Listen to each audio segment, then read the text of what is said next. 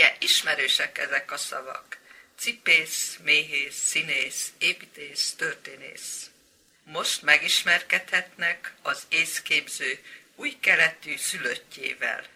Adásunkba bemutatkozik egy rongyképész. Mai vendégem Keresztes Zsuzsa művésznő, aki magát ronyképésznek mondja. Úgy ismertem meg, hogy egy kiállításra kaptam meghívót, és amikor bementem a kiállító terembe, akkor láttam, hogy itt csupa festmény van a falakon, és amikor közelebbre mentem, akkor láttam, hogy végső soron miért ronyképész keresztes Zsuzsa. Mert apró, finom kis rongyokból rakja vissza a képeit, teszi föl egy faros lemezre, és egyszerre csak elét tárul egy csodálatos kép, mint egy festmény. Kedves Zsuzsa, hogy lettél te ronyképész? Tulajdonképpen mindennek a rajzolás az alapja. Annak idején a Márfi iskolában még gyerekként bejutottunk, és ott mindenféle technikát, ami a képzőművészethez tartozik, elsajátítottunk a mozaik készítéstől, a akvarelfestésig, a modellezéstől, a olajfestésig. Tehát volt egy olyan alap, amiből nekem a rajzolás maradt meg. A fiaim közül Gábor fiam koreográfus rendező, és évek óta az ő színházának készítettem különböző kellékeket, parókát, jelmezt, mindig ami kellett. És évekkel ezelőtt volt egy olyan darabjuk, amihez egy mozgatható kis bábszínházat kellett a Poci bácsi, ö, úgy mondjam, hogy pocakjára rárakni, ami egy díszlet, kis figurákkal, amik a mesefigurákat alakították, és úgy gondoltam, hogy ezt a kicsi díszletet, ezt rongyból fogom megcsinálni. A rongy kép lett a, a háttér is, és az alap is.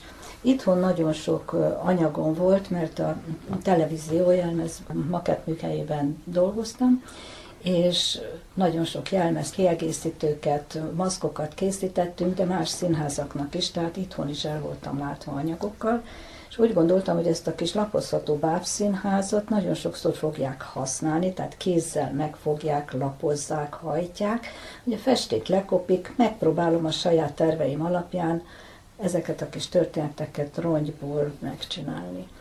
Nekem is nagyon tetszett maga az ötlet, meg a technika, akiknek készült, azoknak is tetszett, úgyhogy utána a sok fekete-fehér rajzomat, ami évtizedek óta összegyűlt nálam, kezdtem átalakítani színes rongyképekké. Nagyon aprólékos, nagyon hosszadalmas egy-egy képnek az összeállítása, de egy év alatt lett annyi kép, amiből utána egy kiállítást lehetett rendezni, és attól kezdve ilyen szájhagyomány útján terjedt ennek a kiállításnak a különlegessége vagy érdekessége, és így hívnak ismeretlen helyekre ismeretlen emberek azóta is. Mik a témák? Minden évben alkotótáborokba veszek részt, ahova hívnak, oda megyek. Ez régebben 6-7 helyszín is volt, most már inkább csak 3-4 nagyon ismert, nagyon kedves baráti körbe, és ahol vagyok, én ott mindig rajzolok, vagy ceruzával, vagy tollal. A témát kérdezted, általában valami közelít próbálok, tehát legyen közelbe mondjuk egy olyan ház sarka, egy tornáccal, vagy egy kút, vagy valami, ami mögött aztán megjelenhet a táj, de valami közelinek is kell lenni az én technikámhoz, most így mondom. De mindig a helyszínen lévő kirándulásokból és sétákból adódóan fedezem föl azokat a témákat, amiket rajzolok. És akkor itthon ősztől tavaszig próbálom feldolgozni ezeket a rajzokat. Persze ezek nem ennyire hűségesek mindig a rajz, hogy ezért egy nyári rajzból is lehet téli képet csinálni, vagy a kompozíció úgy kívánja, hogy most még valami abba az egyik sarokba bekerüljön, vagy vegyek le abból, ami a rajzomon van. Tehát ennek utóélete is van, és esetleg egy hasonló, de nem egészen ugyanolyan rongykép lesz végül is a saját rajzaim alapján, ami nekem kedvemre volt, vagy abban a hangulatban éppen úgy alakult, ahogy én azt akkor szerettem volna. A színek hogy maradnak meg benned? Újból a szemed elé kerül ez a táj? Vannak olyan rajzaim, amit nagyon precízen rajzolok meg, úgy, hogy önállóan, mint rajzok, és elfogadhatóak, és megállják a helyüket. De vannak csak firkák, van úgy, hogy útközben vagyok valahol, vonaton, vagy autóba, vagy bárhol, és ha van nálam papír, akkor valamit skiccelek. Ezeknél a rajzoknál, hogy sokszor ráírom a színeket.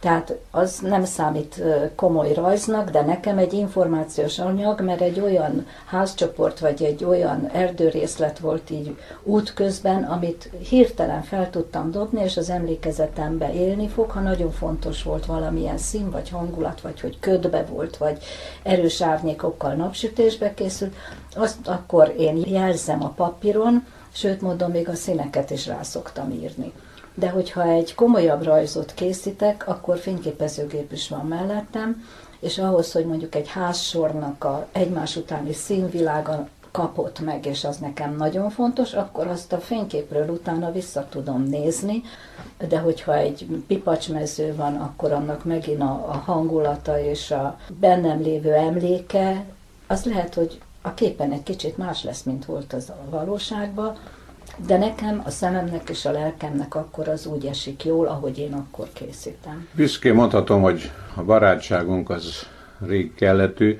Én már nyolc kiállításodat nyitottam meg, és látom, hogy szeretik a képeidet, van is egy törzs közönséged, aki minden kiállításon ott van. Át tudod adni ezt másoknak, ezt a ronyképészetet, vannak-e követőid? Egy nagyon kedves meghívást kaptam Kiskunfél egyházára, a Dózsa György iskolából, hogy volt már egy kiállításom a művelődési házba. Levitték a képeket az iskolába, föltették a falakra, a gyerekek nézhették, gondolkozhattak rajta, figyelhették, érdeklődhettek. Voltam lent, de egy nagyon kedves megnyitót tartottak, és utána érdeklődő gyerekeknek egy osztályba talán 16-an jöhettek össze, megbeszéltük előre, hogy egy közös foglalkozást csinálunk.